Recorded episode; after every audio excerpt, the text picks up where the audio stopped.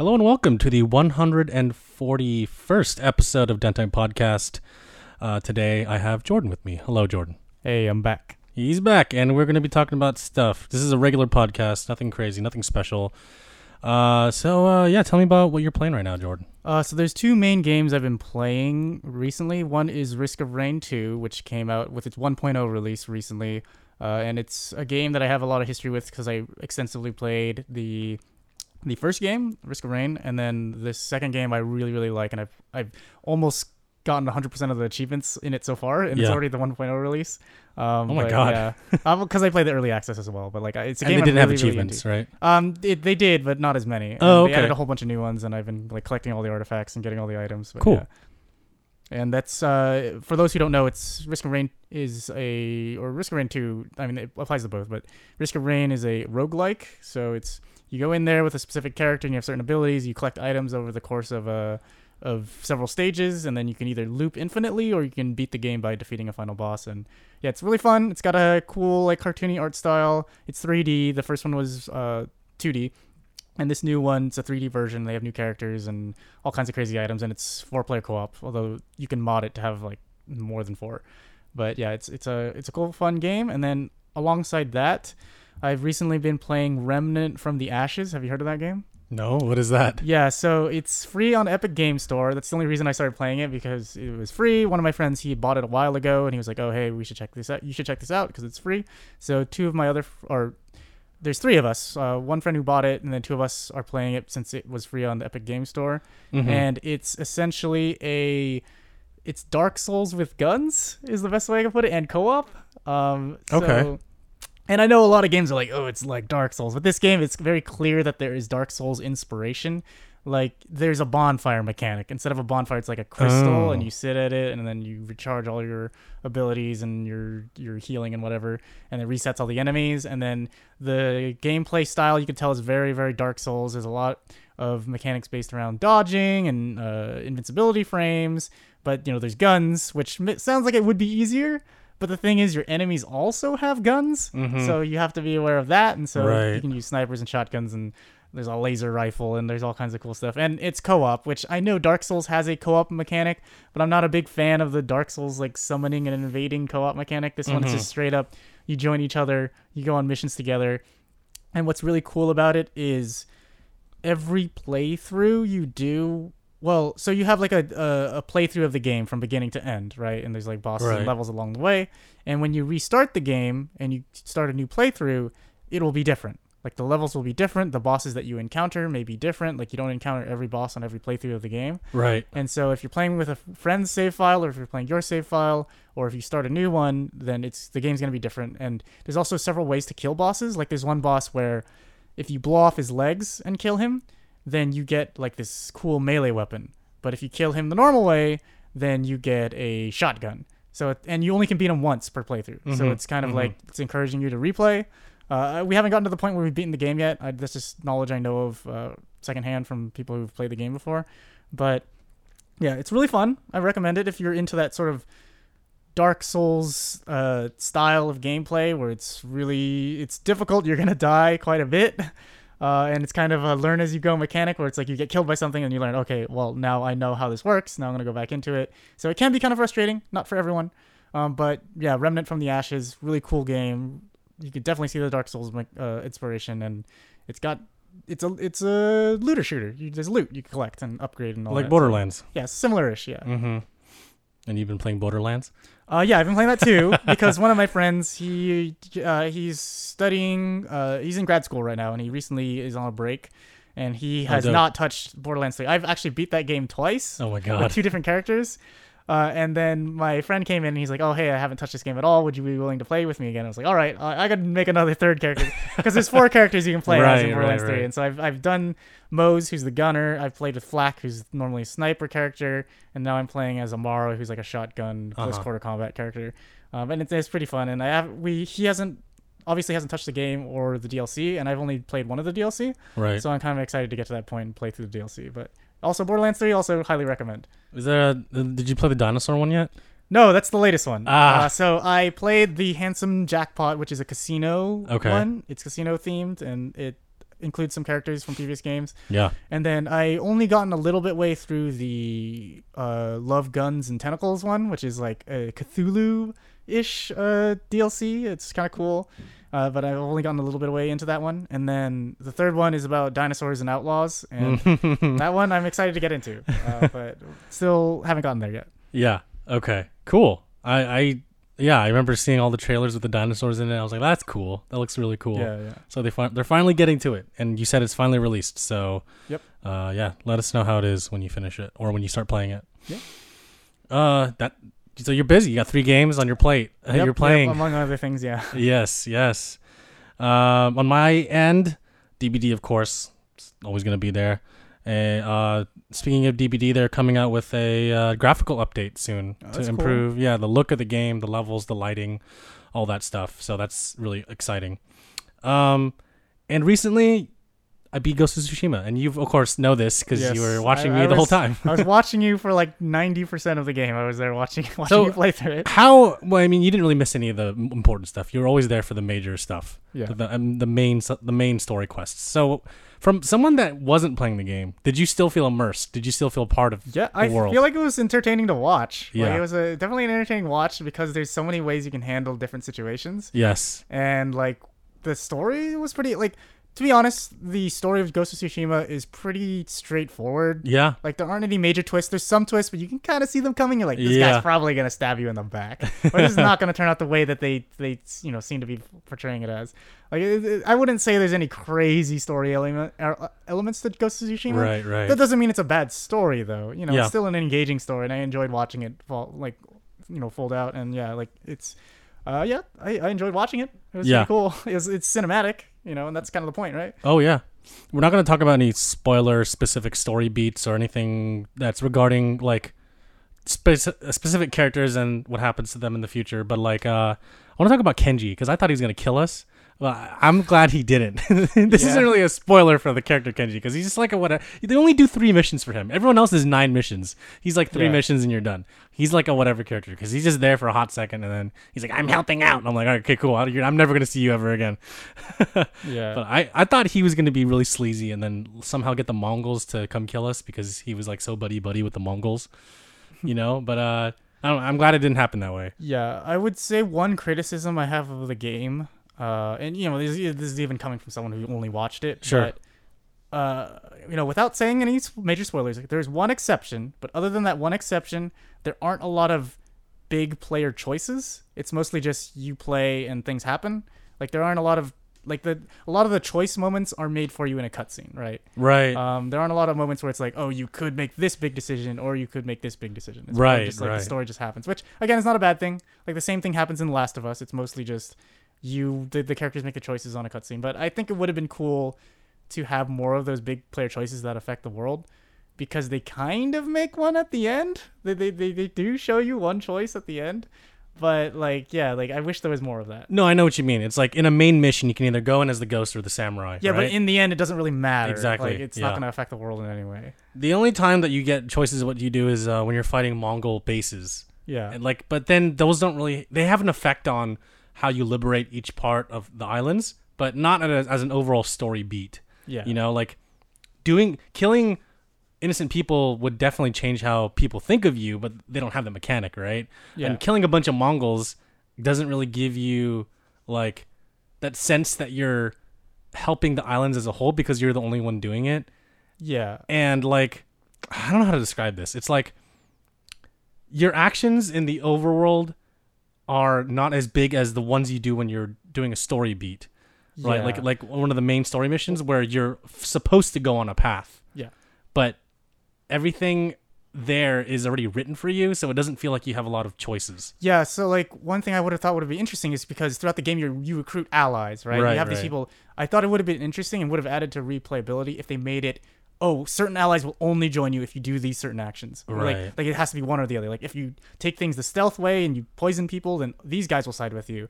But if you take things the honorable way and you face it like a samurai, then these guys will side with you. Right. I thought that would have been cool if they made it that way. That way, you would be encouraged to make different choices on a different playthrough.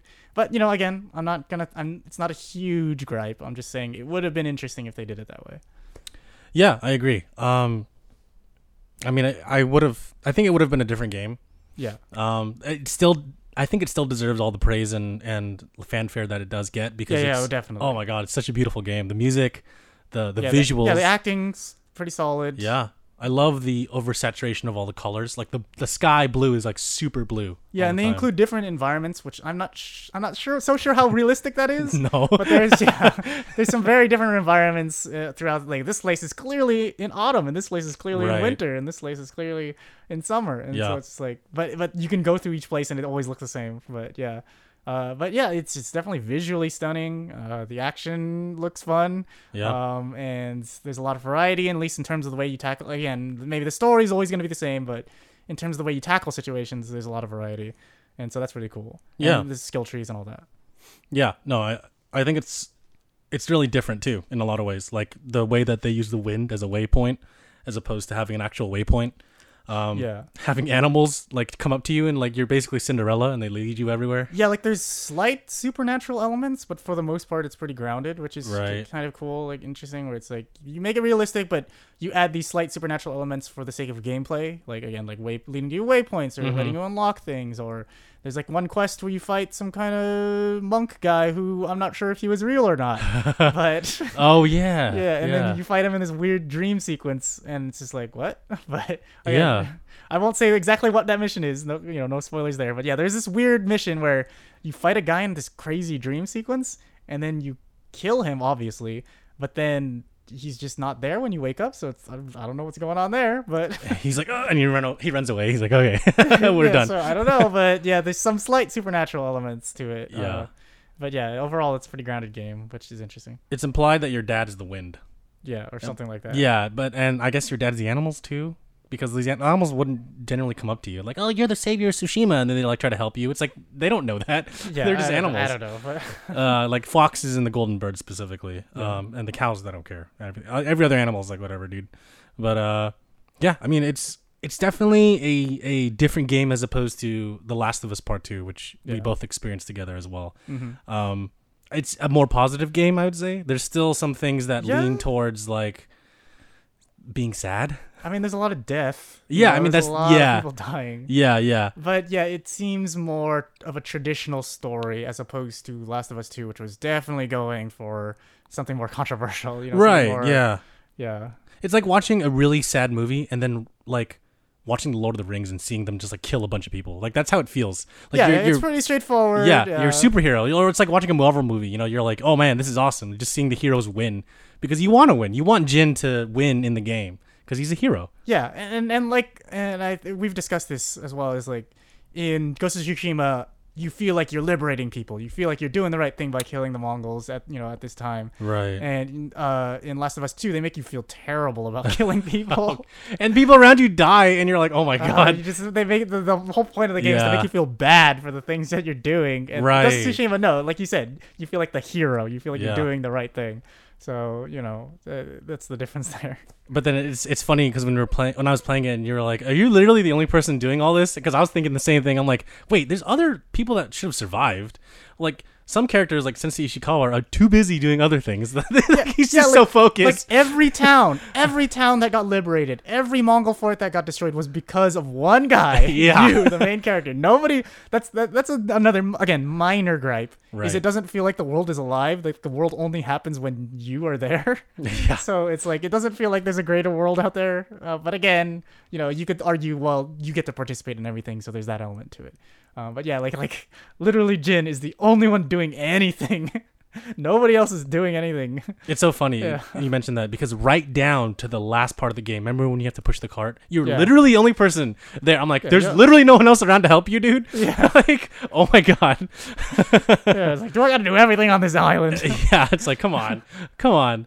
Uh, no, it's oh my god, yeah. There's for people who are completionists, the game is a collectathon. It's a collectifest. I think a lot of people that uh just love like, exploring. The game is meant to be explored. The studio wants you to explore every nook and cranny of the game. Um, I platinum the game. I mean, there it is. You don't have to collect everything to platinum the game. It's actually quite easy to do it as long as you have an a, like as long as you get really far in the game and you understand the mechanics and how things work and have all the fun little weapons. I think you can definitely 100% the game pretty fast. Um, That is not to say if there's DLC that comes out in the future, which I will talk about later. Uh, uh, it it will definitely add some more achievements, and I might have to get this DLC to complete the game because it- it's one of two games that I've platinumed on PlayStation. The first one is Sleeping Dogs, Yeah. definitive edition. And it took a long time for me to platinum that game because there's some things in there that I'm like, this is hard. Uh, but uh, yeah, with uh, Ghost of Tsushima, it was awesome. Uh, one minor detail I want to go back to is uh, the seasons, how it was like spring, summer, fall, and winter on the island, Yeah. basically, and how unrealistic it was. It's funny because I guess it's supposed to imply, oh, this is taking place over a long period of time. Yeah. It only took place like over a, a month or two in in the actual Battle of Tsushima, Yeah. which was which was yeah, twelve seventy four. Um, so I'm like, I, I guess that's just they wanted to display the different climates to you from the island. Yeah, I, again, I get it. It's from like our artistic and gameplay a standpoint, you know, they want to be able to show what Tsushima looks like in different seasons or in different parts of Tsushima, because otherwise it would look all the same everywhere, and that would be boring. Yeah, yeah, exactly, exactly. And it's just, it's just, it's really cool to look at because you go from like the red, yellow trees to like a stark white in the north. Yeah. you know. Um, and I think it's it's it's awesome. Like it's, the game handles it really well too. You know, like overall. Yeah, and you can make haikus, which Oh. is a weird thing, but it actually is kind of cool because Yeah. it's like very the way it's done is very cinematic. Yeah. and that's another you know area where they do give the player choice. It ultimately doesn't change anything based on what you choose. What haiku like they give you certain options to make the haiku, Right. and no matter what you make, you're gonna probably gonna get the same reward at the end. Um, but like uh, it's nice to have that little player customization where you make your own haiku and it, it plays out really cinematic.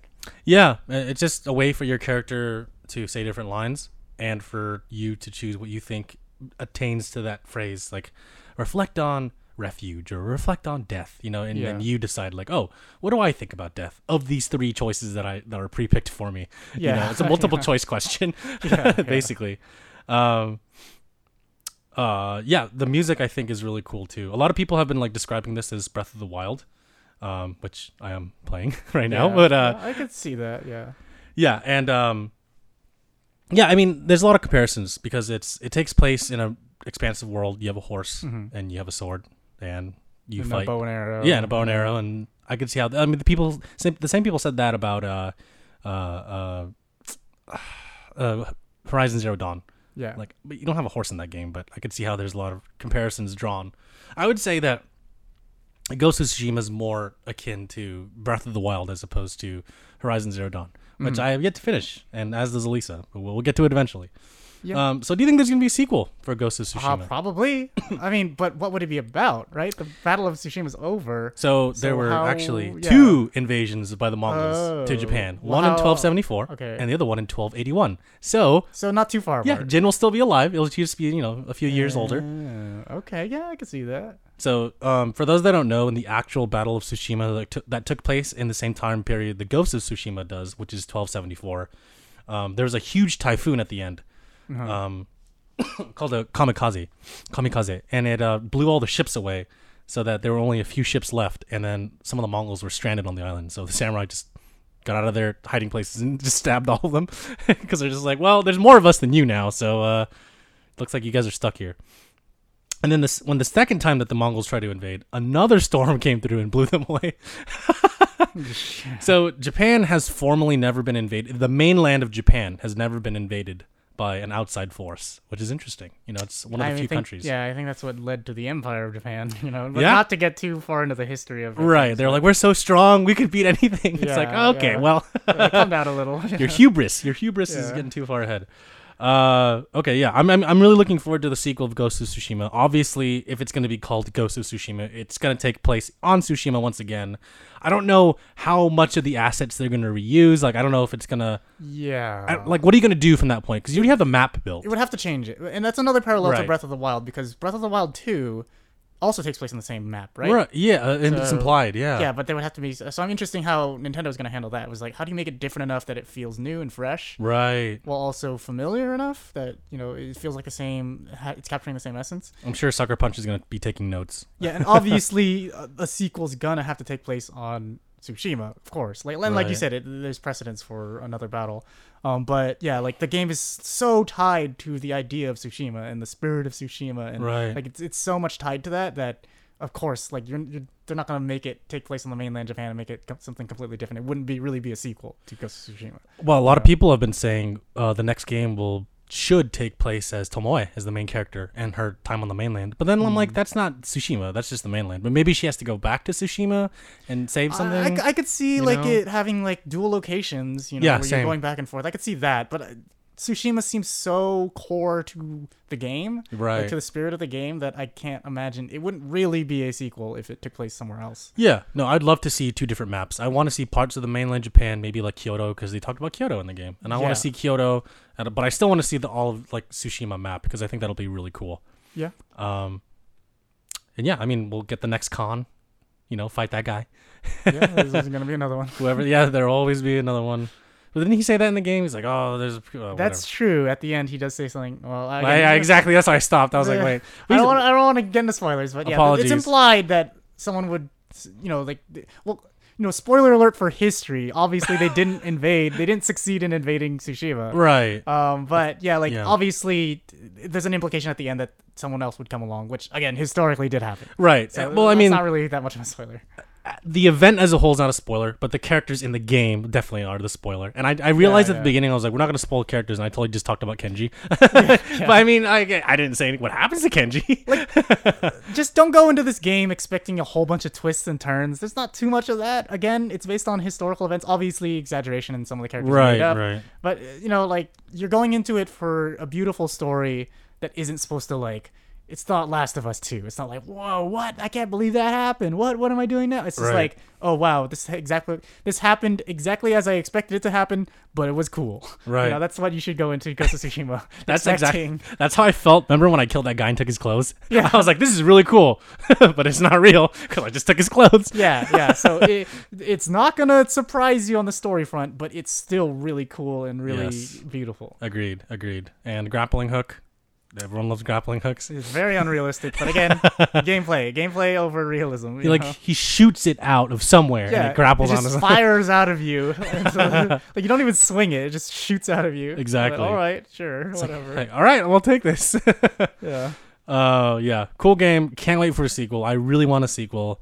Um, I mean, I'm buying a PS5 no matter what, so I'm getting that game. Yeah, and again, I, I do hope they add some more elements of player choice in this. Yeah. sequel. I'm sure they're listening. Because again, this is not just me saying, "Oh, I want the entire game to change." Like as I said, they do give you an important choice at the end, Right. but I just wish that there was more of that.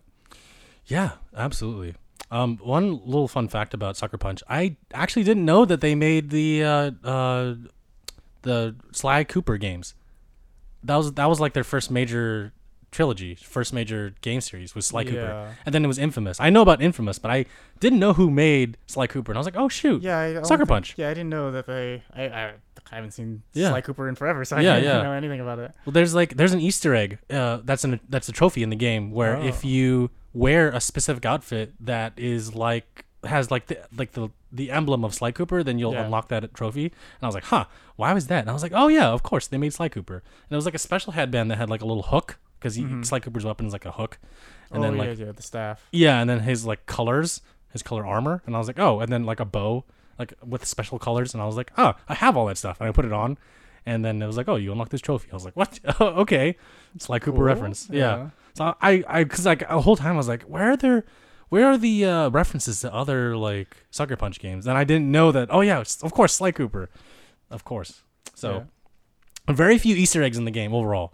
Yeah. and- Um, And again, to be very vague, the people who beat the game will know what I'm talking about. But the choice that I referred to, like, let's say they make a sequel, and the sequel is Right. also about Jin in Tsushima.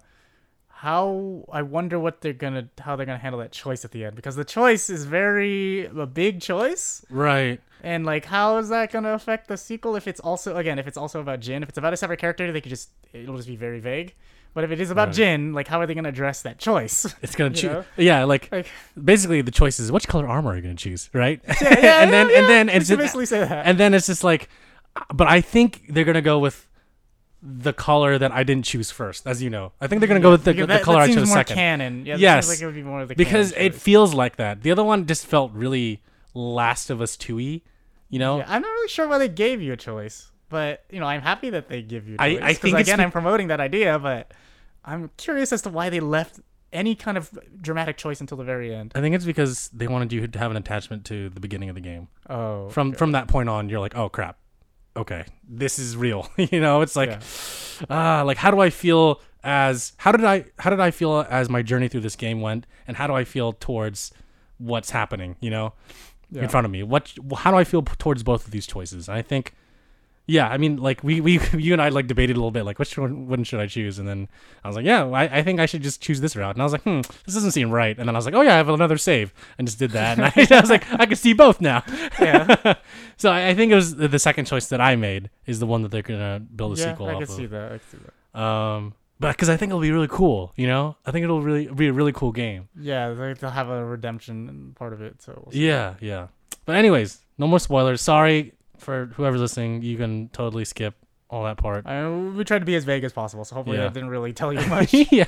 At least it hasn't even started this game yet, and I already platinumed it. So yeah. damn, Elisa, I'm sorry. I beat this game. Uh, um, another. So I mentioned before, Breath of the Wild is uh on my queue right now that I'm currently playing. Um, it's fun. I mean, I, I think I, I think there's like that whole.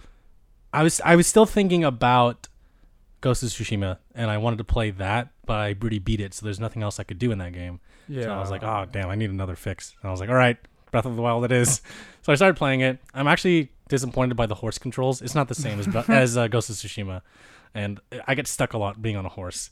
Uh, it's a really fun game though. Uh, Breath Yeah. of the Wild is Yeah, because uh, with Breath of the Wild, you have, I would say, it excels more in the exploration aspect, right? 'Cause You can climb on anything, and you can Absolutely. go anywhere. Whereas with Ghost of Tsushima, you're kind of locked out of certain areas. and yeah, The exploration is you're kind of limited to like, oh, you can only climb in this area, or you only can go up these mountains, right? right, Whereas in. Breath of the Wild, you can kind of just go anywhere.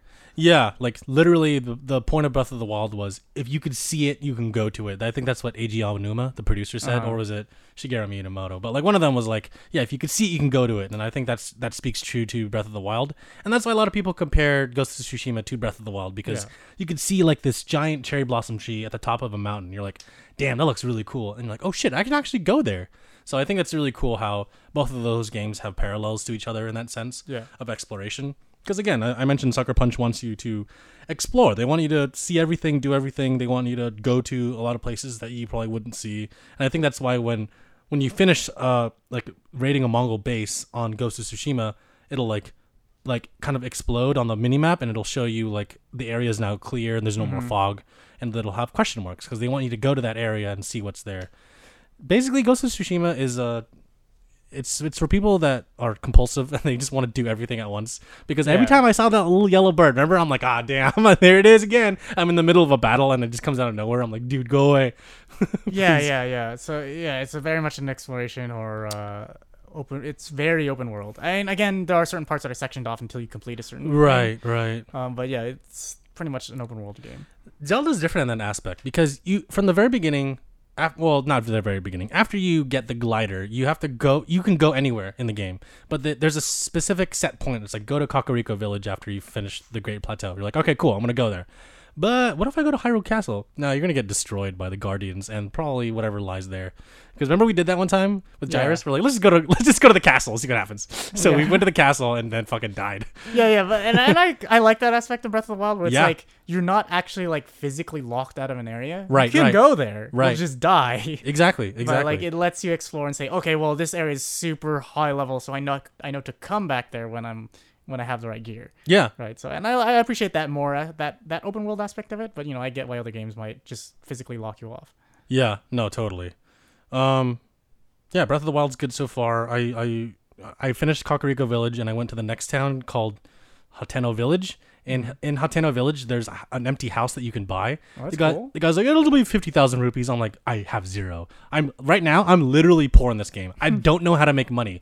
like I, I could sell like certain like rubies, like like uh stones, like certain gemstones to Yeah. to the sellers to the marketplace and get like a lot of rupees. But then every guide online is telling me don't sell anything. I'm like, then how do I make money? Like I don't know what to do. You just smash pots. I don't know. There aren't any pots around me. I can't find any pots. I've been going inside every building. I'm like, there's only a few pots, I don't know. but they don't have rupees. And then so I've been like killing these bandits and and getting rupees that way. But like, I don't know. I guess I just have to explore more because I want to buy better armor. Because this lady's like, hey, there's some people at the beach that are. These monsters at the beach are like stealing my cattle every day. I'm like, okay, so I go to the beach and they all just destroy me in one hit. I'm like, okay, I need to get more hearts, more stamina, and better armor, and I can't get any of those things. So I guess I have to go to more shrines to get more orbs, to get more stamina and health, but also get more money so I can buy more things. I'm like, how do I get money? It's a predicament. Yeah. But um, yeah. So I uh when I first left the Great Plateau, I was like. It was dark, and so a bunch of zombies came out of nowhere. And I was like, "Ah, snap!" So then I, I quickly tamed a horse and then like ran away. um, and I went to a stable, and can you guess what I named the horse? was it? Uh. Was it?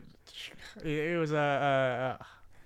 Uh. uh I know what you're thinking of. I know. I, I'm Come trying on. to think of it off the top of my head. Um, um, Nobu. Yes, I named him Nobu. Yeah. That's right. And I was like, oh man, you're my first horse. I'm gonna name you Nobu. And if he dies, I'm gonna name the new one Nobu too, and just keep naming them after him. yeah.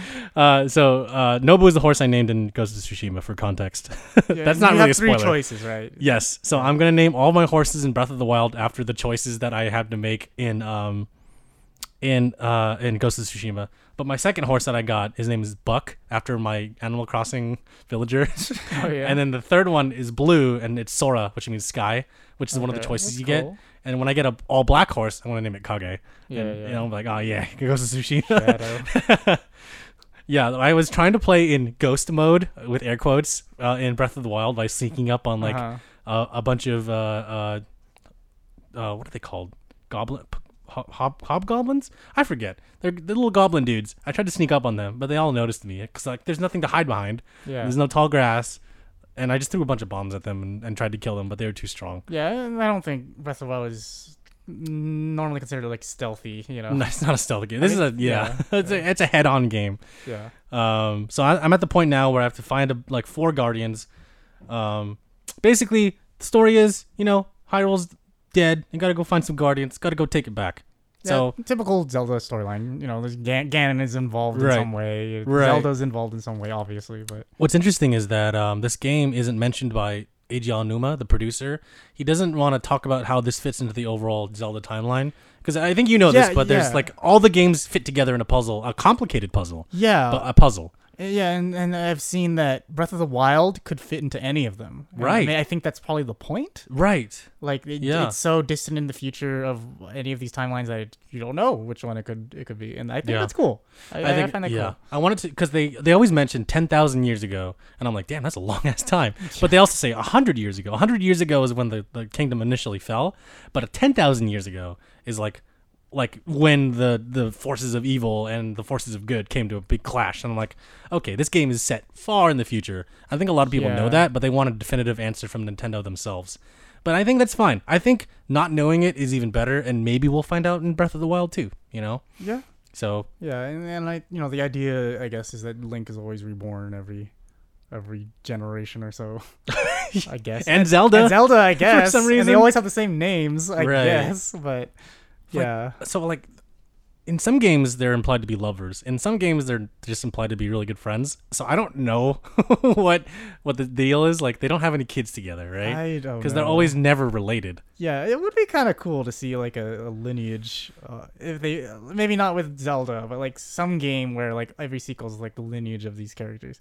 That'd be kind of cool. yeah Um, but yeah, uh, it's just I mean it's just their way of explaining why the same things keep happening over and over again. Why it's the same characters. There. right Again, uh, just fantasy stuff. Whatever. You know, it works. this is also the first zelda game with voice acting full not full but voice but acting yeah, like not. That's the thing is like they don't fully commit to it. Like Yeah. some parts are not voice acted, some parts are, which is kind of weird. they but do what alright. they they do what the Yakuza games do, which is like in a cutscene they'll say like, "Link, it is your destiny to find the four divine masters," and then it cuts to like the game. Oh, huh?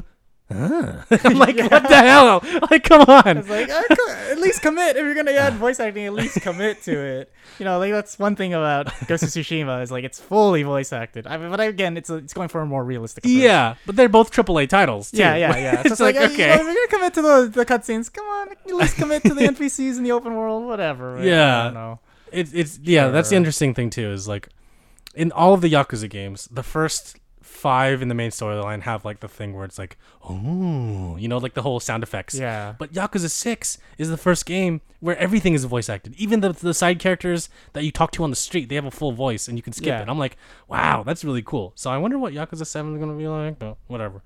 Um, in any case, Breath of the Wild is a lot of fun. Um, it's it's definitely a Zelda game. I can see why it gets all the praises. And I'm, I'm definitely echoing words that I've talked about before on the podcast, in, in probably the in the first few early episodes, because that's when the Switch came out, Mm-hmm. and that's when Gyrus came over to our house, Jordan. And remember, we were like playing it for a while, Yeah, yeah. just lost and confused in what to do. Yeah. Um, yeah, no, it's super fun. Um, I'm definitely gonna sink a lot of time into this game. This is definitely a quarantine game. I think this is if you're planning I to play any long, any any open world game. yeah, it- yeah, game. exactly, exactly. Uh, but sorry, but Zelda in the um, Zelda in particular, I think this is like what like 200 hour plus game. Mhm. If you want to do everything, and I want to do everything because why not? You know. Um. But yeah, so DBD, Ghost of Tsushima, Zelda, and I have uh, one other game that I played recently. I don't know if I think I texted you this, but like Blackwake is 99 cents or Oh, was. yeah, Did yeah, you yeah, get it? Did you have No, it? I did not, but I Okay. mean, uh, I'll probably pick it up, pick it up at some point. Yeah. It'll probably go on sale again. Yeah, it's so. I I was playing with our cousins, and Yeah. it's I can see why it's 99 cents. I, I don't think it should be $10. It should honestly stay a 99 cent game just like Dino D-Day does. Yeah. Because first of all, it's built on Unity. Let's be real. Unity's not the best engine for everything. Yeah. Yeah. Um, Yooka-Laylee's built on Unity, and I'm talking shit about Yooka-Laylee before, and I'm not. I'm not afraid to talk shit again because Yooka-Laylee. If you want to play banjo kazooie, just play banjo kazooie. Don't play Yooka-Laylee. I'm sad that I wasted fifteen dollars on it. Yeah. In any case, sorry, no, I don't want to bash. this is not a bash on Yooka-Laylee topic. Um, Blackwake, it's fun. Like it's a game about ship to ship combat. You are the Royal Navy, Royal British Navy versus pirates. You each team. There's three teams on each on uh, each side. You all have a ship. Each team has a ship, so three, so six ships total, three on each side. You one person's the captain. There's two people that you know man the cannons, but also fire the guns Yeah. and you can like ram into other ships. You can board them. You have different weapons. You can have you, you have different loadouts. It sounds really cool, right? Yeah. Playing it is clunky. 1st of Uh-huh. all, they have a tutorial which you play, and after the tutorial, it's at the loading screen on the bottom. It says, "Is your game crashing? Use these commands." I'm like, that should not be in a game. If a game is telling me that if I'm having issues with the crashing and giving me instructions, what, like what? like that's Yeah. so bad. Why would you put if you're crashing on the loading menu like instructions on what to do? That means it is a problem. It's like a Yeah. ongoing problem. Like, Yeah. if So that was- that was the first red flag. tooltips. Yeah. I was like, okay, this is this is weird. It didn't crash on me in the beginning. It crashed on me a couple times, but like Yeah. I, yeah, okay, that that's aside the point. Um, you can customize your character, which is really cool. There's no in-game purchases so Mhm. far because this is like is early access or just came out of early access. I think that's why they made it 99 cents Mhm. because there's version 1.00. I was like, okay, cool. Um, basically a dollar, right? so that that's why they made it 99 cents. Yeah. And um, over t- each level, each time you level up, at the minimum being level 12, you get a new item, like Uh-huh. a new cust, like a new hat or new shirt or new pants or whatever. Okay. Um, so, you know, you you try to find a server. All of them have like 60 to 400 ping, and you're like, okay, I'm obviously I'm gonna choose a 61. No, there's no one playing on that server. All right, I'll choose the 90 ping one. Like, okay, it's a hassle trying to make a party because at the in the menu screen you have to click on party. You have to type in like a word or a few letters and numbers so you can have a unique identifier. You can always change it. Mm, okay. So we're like we we made our party tag. Or okay, we're like okay, so how do we join together in one match as a party? Turns out you can't. Gotta do it old school. You each have to go into your server list, find the server, the same server. All of us click on it, and when we're in that server, we can identify which team we're on by the color of our name. Okay. it's like it's really janky. or- exactly. So then we get in, right?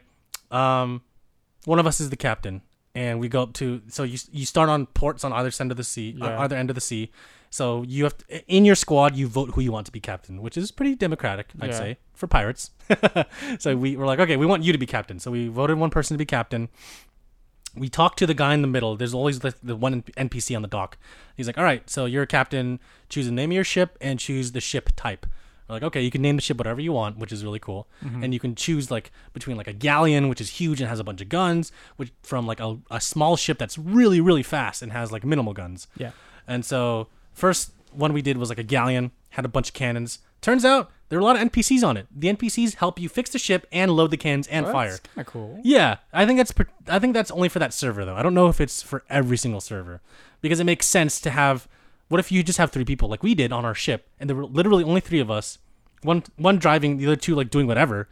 Then how can you fire all the cannons at once? Obviously, Yeah. you need NPCs. I think either whoever made the server or the devs realized that there aren't going to be a lot of people playing, so they need they need other literally other bodies to help. You know, Yeah, and it do makes other it feel functions. more alive and stuff. Yeah, yeah. Um, so when you're the captain of the ship, you only you can drive the ship. No one else can steer the ship. So if you get stuck and the captain dies, well, you're just sitting ducks and you're just cannon fodder. Interesting. Yeah. So um, we go out. We go out into the sea. We're like, okay, we're gonna we're gonna do this, and these two pirate ships flank out of nowhere and just destroy us. We're like, wow, okay, that was lame. We get another ship, and then this time I'm captain. And for the rest of our time playing, which was like an hour and 45 minutes, I'm the captain of whatever ship that we're playing as. Yeah. So I'm like, okay, this is cool. I'm steering. I'm like turning correctly. You can you can tell the crew which kind of ammo you want, and that's the only way they can load it. They can't load grappling hooks on their own. They can't load like grape shot, which is like a shotgun blast on their own. You have as the captain, you have to command them. All right, load grapples on the port side, load grape shot on the starboard side. So then you're like, okay, cool. You do the the crew does that. The the NPCs do that, and the other players in your ship know to do that. So we pull up next to a ship. We shoot a grapple into it. It comes towards us. We all like aim with our muskets and just fire on the enemy team. Uh-huh. We killed the captain on their side, but you could they could still respawn as long as the ship comes up. So I, I tell the NPCs like fire on the ship. They all fire on the ship. It's starting to sink. The NPCs on their side on the enemy ship are like trying to plug the holes and unload the cannons. And the captain respawns. Pull out my my giant mortar gun and just blast him, and he just flies. Nice. So that was cool. Like that part was awesome. Like getting to like jump onto another person's ship is awesome. Yeah. What's not cool is when you're fighting two pirates who are sailing really two fast ships. But the nice part about that was our our ship had two guns in the back, so we would just load it and just fire. I'm like going full speed ahead, and these two pirates are like trying to get to us, but we're shooting them with our cannons. Nice. So this sounds really cool, right? Yeah. Awesome, but not if everyone's disconnecting and there's a bunch of Russian hackers. Uh, yeah, that's the thing about like small multiplayer games like this is there's gonna be no anti cheat. Like there's you're not gonna have any kind of anti cheat. That's why I'm very hesitant to join any kind of small time uh multiplayer games because like Yeah. yeah and if you want even AAA games uh, struggle with anti cheat you know Call like, of Duty. yeah, I Good play I play Warzone quite a bit. Every, I wouldn't say I run into hackers a lot, but every so often there's a blatant hacker. Uh, I also play Destiny 2, and even among like the top players, the streamers of Destiny 2, they complain about hackers all the time. Like it's AAA games are gonna have their fair share of hackers, and uh, some small tiny multiplayer game is obviously also gonna have. Right. So you know, just I think if you're gonna go into a game like this, you gotta be aware of that. Yeah, yeah, and you know Unity as well. Yeah. uh, but it was fun for the for the like one hour and forty five minutes that I played that game. it was a dollar's worth of fun. very absolutely. every time something, every time one of us crashed or something happened, we're like, yeah, this is worth a dollar. Like I was always like ninety nine cents, boys. This is ninety nine cents, and they're like, yep. Candy is more expensive than this. I could go to Safeway and buy a Kit Kat, and that's like what two of those games. yeah. Yeah, so yeah, it's fun, but I, think they just need to update it better, get better servers, Uh, yeah, anti cheat. I, I imagine it's a really small team developing this. Like, Yeah. small- so honestly, if I'm being brutally honest, I don't know if this game's really gonna go anywhere. Like I don't know if it's gonna become a big, huge game. Like, Absolutely you know. not. Yeah. But yeah, if it's a dollar's worth of fun, whatever, sure. But maybe hopefully they can get to ten dollars worth of fun. yeah, exactly.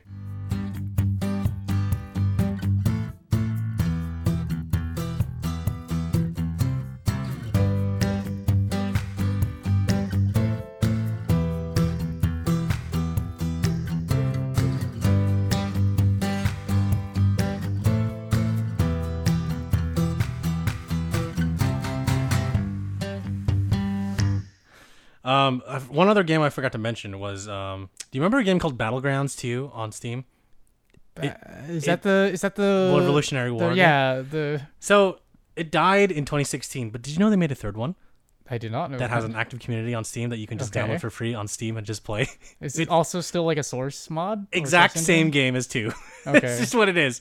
I, I hopped in it. And I was like, oh wow, uh, and it's exactly the same. You have different classes. You have to reload your gun really slow. Uh, it's free, and it's it's so Yeah. janky. So uh, yeah, I mean, it's there. We should play it. yeah, yeah. I'm down. I'm down. Oh man, Seems pretty fun. I was playing on it, and there's a Russian guy and an American guy, and they were trying to insult each other really loudly, but they were Typical both children. Yeah, and I was like, oh my god, whatever. And then I left after ten minutes because I couldn't listen to them anymore. Uh, okay. Uh, so moving on. It's been pretty hot here, huh? Yep. In the Bay Area, particularly. It always gets hot in August. August is the worst. Well, we had like a really bad heat wave recently. No, but uh, then there was also a thunderstorm. yeah, literally. night. Did you did you hear the thunder? Yeah. Yeah. Outside of my window, it was like flashes of light, and I was like, "Oh my gosh!" I woke up and I was like, "What the hell?" I thought someone was rolling a barrel outside our backyard. I was like, "Is there someone rolling a barrel? like, what the heck?" Because that's what it sounded like. Because it kept happening. I was like, Yeah. "Huh?" Because I, I honestly did not think that there's a thunderstorm because we had such a hot day, and I was like, "Oh yeah, of course." With the Yeah. sunshine brings the rain, right? So there was that. Uh, that was crazy. And I, I just remember sitting in my room on Saturday and just like melting. Yeah. One of my friends who lives in San Jose, he lost power. Oh yeah, Yeah. I heard about that. There are a lot of people losing power on Saturday. Yeah, and so he was just like constantly texting us in our group chat, and we were like, "How are you using your phone?" He's like, "I have this, I have this uh, portable charger that I haven't used in two years, but it's like, but it, I, I recently charged it and it has full juice, and I'm just living off of that." He's like It's like, living. a- right. it's San Jose turned to a post-apocalyptic. He's like, world. guys, you don't understand. I can't play any video games because all the games we play are all online games. That's So, true. you That's know, true. like eh, he needs connection. It was, it was yeah. Which but- like fun fun fact for people listening. Breaking news: Steam is down right now, and I guess a lot of people are freaking out. I mean, Mm. I'm I'm just gonna be playing Zelda, but like I know you're playing Borderlands and Yeah, but if I play Remnant, Remnant's on Epic, and so it should be oh fine. right right yeah, right, got it. Yeah, Epic, Epic's not down. So As far as we know. uh, well, moving into news and speaking of Epic, yeah, I, I think you probably heard of like the the beef Yeah. between Well, so you know i don't have that many problems with epic the epic game store i do wish it had as many features as steam i don't i don't really have any problems with like the product i would say but epic as Yeah. a company and their choices like i do have some problems with pretty Yeah. uh pretty sketchy. And Tim Yeah. Sweeney as a dude just seems like a sketch dude. yeah i think this seems like some big ego battle like honestly i think i think it's um exposure so for those that don't know apple and google have strict in-game purchases policies where uh, they take 30% of the cut that you know whatever goes to their store they take 30% of that Yeah. epic went around this by introducing its own in-game app purchases in-app sorry in-app purchases um, that you that they circumvented the system for by basically not allowing Apple and Google to take cuts a from. cut, yeah Yeah, so Apple has to review every single thing that goes into the App Store, any purchase you make. So any little item that goes into Fortnite, they have to be like, okay, we approve it to be sold. But Epic didn't do that. So their Apple and Google both pulled them pulled Fortnite and Epic Games from their respective stores yeah and in in result of that epic filed a lawsuit against both of these companies saying you know they're they're they're uh harbor they're, it's a they're- monopoly yeah they're like they're they're not allowing freedom of like applications on their stores or whatever. And it's just like okay publicity stunt also capitalism to the fullest extent for both of these Yeah. for all three of these com- companies you know? Like i they're catering to a pure purpose you know the idea of a free market where Right, you don't have like these two big companies controlling it. But come on it, epic's also a big corporation that's doing it for the money. Like, exactly.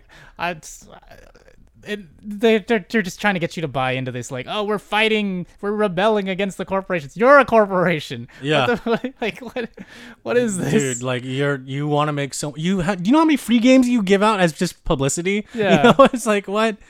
Oh my god it's it's ridiculous. And you know like they own the engine for pubg and yeah they own the biggest game yeah unreal. Like yeah. they, they own unreal. Yeah. so and yeah and they own Fortnite. They they made Fortnite. It's like, do you do you guys know that you're a company? They they made a 1984 ad, like they based off of The, the, Apple's. the Apple ad. yeah. and I'm like, wow, this screams capitalism. like all of this. Yeah. it's like, okay, I know what you're trying to say, but at the same time, like you're you need to look in the mirror too and see what you are. You know? Yeah. I I'm not 100 percent sure if they are self-aware or not. I hope that they're self-aware Oh, and they know what they're actually doing. I don't know. I don't think so. but or they just think they're they're fighting for something. oh, I don't. I some someone in the company is self aware and knows that this is all just about money, but they're they're Oh, yeah. framing it like, oh, we're we're we're fighting the good fight, and it's like, yeah, dude. eh, I don't know about that. No, Honestly, I don't really care. I don't really mobile game that much, so it's Same. I don't have a horse in this race, so I don't care. And you can play Fortnite on everything. So Yeah. I I mean, boo-hoo the people that can can't play it on Apple Store. You can still get it from Android, but whatever reason. Yeah. So what are they gonna do? You're gonna add, you know, they're, they're gonna try to circumvent Nintendo's, you know, safeguards in the Switch store and say, well, Nintendo has a lockdown on the Switch marketplace. Well, no shit. Like they made the Switch. Google made Android. Apple made iPhone. Like I get it. I get that you want more freedom Sure. so that you can make more money or whatever. But like. These corporations made these products and they're letting you use these products to sell your product. So I, I like not that I want to side with any corporation in Sure. this fight, Sure, sure. but I, I, I don't really get Epic's side. like I don't really understand It's like what they're trying to do. they're literally saying like don't bite the hand that feeds you, which makes like the bigger companies are like don't bite the hand that feeds you because they're giving Epic that opportunity, right? Yeah. But Epic did that same thing to the PUBG people. They're like you're using like don't bite the hand that feeds you, like because the PUBG guys are like oh you're we're using your engine, which is the Unreal Engine for PUBG, and like and yeah, and uh, I forgot. There's a whole lawsuit there, but that's like you know they kept going up the chain until eventually you know one after another. Now Epic's in that situation, right? So Yeah, eh, like like if this was different, like if this was like a small company that was being pushed around by these big corporations about like, and they were like draining them of money or whatever, Right. And they were like, yeah, we need a free market, blah blah. I'm like, okay, I, I kind of get where they're coming from, but again, like I said, like I keep saying, this is a huge corporation that doesn't like that they're getting 30% of their revenue taken out by another corporation. And so they tried to find a way around it. And obviously, the first corporation is going to be like, no, you can't do that because we need our money if you're using our platform. right, right. And so it's, it's just a whole bunch of nonsense. Just follow the rules. It's just a You know what? bunch of nonsense. if they care so much about money, they should have just followed the rules in the first place. if they care about, so if they care so much, make their own phone in their own marketplace. There you go. There Yeah. you go. Make an Epic phone. You know, all those kids are gonna buy it. You Oh, know, yeah. They were like, "Hey, buy the Epic phone. You get an Epic phone in Fortnite too, And you get your all own- these V Bucks. Yeah, you get all these V Bucks, and you, kids are gonna buy it. I bet. I, am telling you, Epic, you could take that idea. You don't even have to pay me. you, don't, don't, you don't even have to. I, I don't even want my name attached to it. You know what? Don't take, you want? take, take the idea. Make an Epic phone. Don't you want thirty percent of that cut, Jordan? Ah, oh, okay, okay. Capitalism? No, no, no, no, no. Capitalism, capitalism. you don't want to give. They're gonna take that idea anyways, no matter what. I can't even sue them. You know what? I, there's no way. You know what? Just take it. Just take, I'm not gonna even put in the effort. Just take the idea, make your own phone, throw in some V bucks, throw in a, throw in some cosmetics, and you, you'll sell it. You'll all the kiddies will buy it. So. Just, just say the word V Bucks, and the kids will come sniffing. the V phone. There- Okay, the V phone. oh yeah, you're already giving them good ideas. Phone night. Phone- Okay, maybe not that one. Phone night. Yeah, this, like, I, I, just- I don't I don't get it. Like I, I Yeah. just don't understand what the what the deal is. Like, uh, what so, so what's the alternative here? That Apple allows another storefront to install apps onto their device? Because in the end, Apple's gonna win out anyways. No one's gonna trust some random third-party storefront. Like, unless Ep- is Epic trying to make their own storefront that can be installed on Apple and be used to install Apple apps? But I, I guess that's what they're fighting for. I'm I sure don't they're know. thinking about it. Yeah, I don't know what their what the argument here is. Like, what are they trying to do? Imagine like going to the Play Store on either Google or Apple, and Yeah. then cl- finding an Epic launcher, clicking on the launcher, and then launching your game. That sounds like such a hassle. It's it's like doing it on PC. You know, Yeah. you need a launcher to launch your game, which is fine on PC, but on mobile, no one wants to do that. They don't got time for that. Yeah. Right? Like they just want to go to the App Store, search in Fortnite, and then just press it and install it, and then boom, you're done. Yeah. So uh, I I don't I don't. It's it's really weird, confusing, and I I hope that uh. I don't care. You know. You know. I don't hope anything. I don't, I don't fucking. I don't fucking care. I yeah, again, I don't care how this turns out. We I don't- really don't care. we don't play. Yeah. We don't play that game. We don't play Fortnite. Is what I'm trying to say. Yes, but if you play Fortnite and you you can't install it on Apple on iPhone anymore, I sorry, but you know, that's not your fault. That's these corporations' fault. This, Yeah. that's capitalism for you. Sorry. Yeah, and uh, yeah, even though we don't say we're we don't. Even though we're saying we don't care about all this, what happens? The reason why we're talking about it is because we, we want to give our opinions on it, right? So we even though we don't care about what yeah, happens. we probably don't have the most, you know, like interesting opinion on it because, again, we don't have a horse in this race. We're like we're not directly involved in this, Right. but we're just giving our you guys our insight from an Right. outside perspective. If we were avid Fortnite players, then of course you'd hear that. But uh, Yeah, well, even if I was, I'd probably still just be mad at the companies and not necessarily care about this whole situation. You know? Yep. So there's our answer: is we don't care Yeah. because we don't play the games. Uh, all right. So moving on to something different. Fall Guys. Fall Guys is a game that exists that you and I have not played yet. Nope. But I Everyone around I- us yeah, plays I, it. Yeah, I know a ton of people like that are Same. constantly playing and they're saying how great it is and like I, I, don't- I don't deny it. It looks fun. Um, I just have a lot of things, other things on my plate. And Exactly. I don't know. Like it's just. I'll probably get to it eventually. Yeah. It's a new game too, so I imagine over time they're gonna add more content and because it's gonna go one or two paths. I see. It's either gonna fall out of relevance and it's gonna be some of this niche thing that a few thousand people play, or they're gonna keep updating it with new stuff and it's you know, gonna be this cool new thing that a lot of people play. And so I'll probably just wait till that's the case when it's like more popular and they have more content. Because I heard. Because I, I do a lot of, I, I actually I'm one of those people who actually looks at Steam reviews even if a game is like super positive I always Right. look at the Steam reviews They're really funny too. yeah, they're, they're pretty funny, and some of them are really informative. Like some people put a lot of effort into the Steam reviews. Yes. Um, and so there, there was one review that I saw that was it was a positive review. They were saying that they recommended it, but they were saying like, oh, just be aware that there are problems with this game. Like it's the content is kind of lacking, and some of the games seem a little unfair, or you know, like there's too much RNG involved. And I was like, all right, you know, this seems like a pretty good review. And based on like that kind of review, I was like, oh, I'll wait a bit till there's more content, and it, it's kind of fleshed out more. Yeah. Um, uh, for those that don't know what uh, Fall Guys is, uh, and I'm sure a lot of people listening know what it is, but uh, for those that don't know what Fall Guys is, the way that I would elevator pitch it to you is that it's Ninja Warrior. Yeah, or Wipeout, Or Wipeout. Takeshi's Castle, or whatever. Yeah, M- yeah, Takeshi's Castle slash MXC Ninja Warrior Wipeout, all those things um, meets a battle royale because that's exactly what it is. Like instead of one person running the course, you have multiple, sixty people total Yep. running the course, and it yeah, it's it's basically an obstacle course race with some puzzle, some puzzles involved, um, and uh, yeah, you have sixty people trying to make it to the finish line. Whoever, if you get, if you become first, then uh, you're the you're the winner of that. Winner, winner, chicken dinner. Yeah, and this is another one of those cases where it's a concept that has existed before. It's just this is like the first mainstream example. Like, uh, this whole idea, it's been in Garry's mod. It's been in Minecraft mods. Like people have been doing this before. This whole like everybody runs to the end and there's obstacles. Um, but yeah, I would say like this is one of the first mainstream examples of that kind of game. Yeah.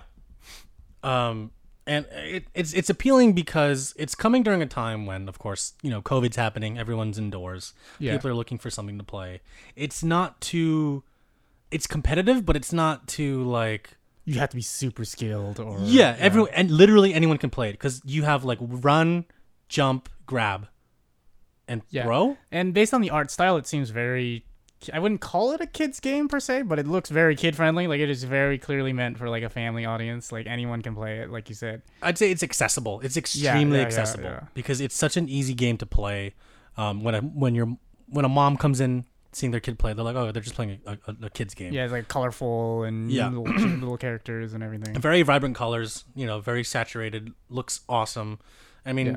yeah. when when they're, they're it's twenty bucks too. It's so cheap. Yeah. So uh, of course, And I'm sure parent- there's in-game purchases for like Yeah. cosmetics because there's clearly cosmetics when you look at the all the marketing. There's like so many outfits you can get for your game. So character. I want to get into that. So uh, right now, it's the most popular game in the world. Right now, it's it's outselling and outbeating Grand Theft Auto Five, which has long been the king of like Uh-huh. online games, and PUBG, which Mm. is also big. I don't. It, uh, Fortnite is still, I think, at the top. Yeah. But everyone's like slowly. it's- It's from one colorful game to another, right? You're you're Yeah. uh, PUBG. There's a, a higher learning curve because you have to build and shoot, and you have to focus on these things, and you have In to do Fortnite, yeah. yeah, and you have to like focus on uh, two things at once. You have to focus on like surviving and also like killing. And you also have to know like these are the differences of the different types of guns, and these are the different Yup. tiers of quality, and like these are the different ammo types. And like there's so many mechanics in a normal battle royale Like even take something like Apex Legends, like there's different abilities that each character has. Right. And so uh, Call of Duty, there's like different bounties and there's like there's so many mechanics in a normal battle royale type game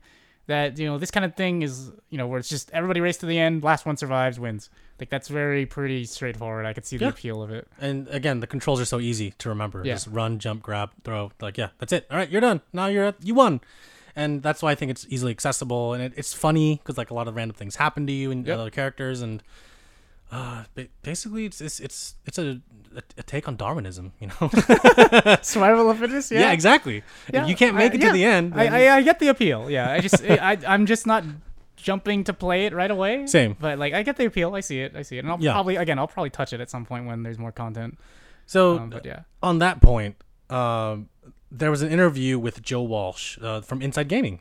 Inside Gaming did an interview with Joe Walsh, who Okay, is the cool. lead uh, designer on Fall Guys, and he mentioned that they're a small team based out of the UK, Uh-huh. and uh, they didn't expect this. They didn't know if this game was gonna be fifty thousand players, five hundred thousand players. So they had to scale accordingly. And right now, if you go on the Steam, well, I don't know if Steam's the backup, but earlier today, if you went on Fall Guys Steam page, it would say there's a queue for this game. like, Oh yeah, you- I saw the Yeah. store page. It was saying like we're dealing with server issues. exactly, Yeah. exactly. So I'm like, wow, that is that's insane to think Yeah. about because your your little game that's twenty dollars suddenly blows up, right? So right That's now, dream. he was explaining Joe Walsh was explaining that right now Fall Guys is on this pedestal and he has all these other brands that are coming to him saying, "Hey, can we put our skin in the game?" Because one of the first major ones that came out recently was the Scout outfit from Team Fortress 2. Yeah, of course, because it's on and, Steam. Yeah. exactly. And so, of course, Valve I think has every right to put their skins in that game because it's on Steam, right? Yeah. So, um, the other outfit that was leaked recently was Chell, Chell, Chell from Portal 2. Yeah. So that that outfit's coming out. Um, uh, the the game is published by Devolver Digital and uh, created by the developer was Mediatonic. Uh-huh. So Devolver Digital they have a lot of games under their belt. A lot of like, I'd say select. They're like the A twenty four of game develop uh, game publishers because they they curate specific games that have a very like niche following and yeah, following. it's more like mid tier. Like it's not super indie, but it's like sort of Right. middle middle tier, not AAA. But yeah, a good a good example is um, Shadow Warrior. yeah, Well, that's a good example because it's like you it it's it feels like a AAA game, but it's actually not. It's like it's it's more of like a mid tier game, like you just said. yeah, Um, and a lot of their games range from 8 bit to full 3D, and I think that's really cool that like th- they have a, a good track record of selecting good games. So of course, Fall Guys falls under their purview, and with that, a lot of more skins come up. So to your point earlier, Jordan, I think that once more features, because they're trying to li- they're listening to a lot of fan feedback. Uh, once more features, skins, um, uh, what's it called? Uh, like modes come yeah, out. levels. all Yeah. yeah, I think that's when the game's gonna start having a better lasting experience because I also have the same fear you do. Is I'm no, I don't know how long I'm gonna play this game for, right? Yeah. In its current state, like maybe in the future I'll yeah, play it for longer. Yeah, what if the hype dies? Right. Like, uh, what if it gets old really fast because you're doing the same thing over and over again? Because like a lot of the levels right now, according to the the game designer, they're the same. They do the exact same thing, so a lot of people know when it's going to happen. So they just shave off milliseconds of their runtime. yeah, so you're gonna get some people who are always gonna win because they they they remember they memorize everything and then Right. Yeah. Right. And again, to their point, this is not their fault entirely because they didn't know how well this game was going to do. So they didn't bother putting a lot of that stuff in there. But now that the game's out, it's doing well, a lot of people love it, they can focus their time on doing these other extra things that they knew that they were going to have and have feedback on, but they didn't know were going to be like highly sought after Yeah. because of the amount of people that are like looking at it, have Yeah. eyes on it. Um so yeah, I think I I mean I, I have no gripes against the game. I, again, we, we both want to play the game. Um, it's just right now in its current state. I don't know if I'm too interested. I need more. Yeah. I want. Uh, they they talked about having a level editor. I Oh, want that a, would be cool. I want a Ninja Warrior level, like yeah. like original Japanese I- Ninja Warrior. Yeah, adding mod support would, or any kind of custom experience would add so much longevity to the game. Yeah. Because again, look at something like Garry's mod or Minecraft, where people can just do whatever they want. yeah, Like, just people will create their own modes. Yeah. You know, and you could turn those into a mode if you want to. That's what happened in a lot of other games where you take a mode and they're like, oh, that's really cool. We're gonna turn this into an official mode or whatever, or Yeah. an official map. you Yeah, know? I I think it's cool because like that's how Counter Strike was born. People were playing around in Half Life multiplayer, and they're like, "Hey, what if we just made this into a game mode where we just shoot each other?"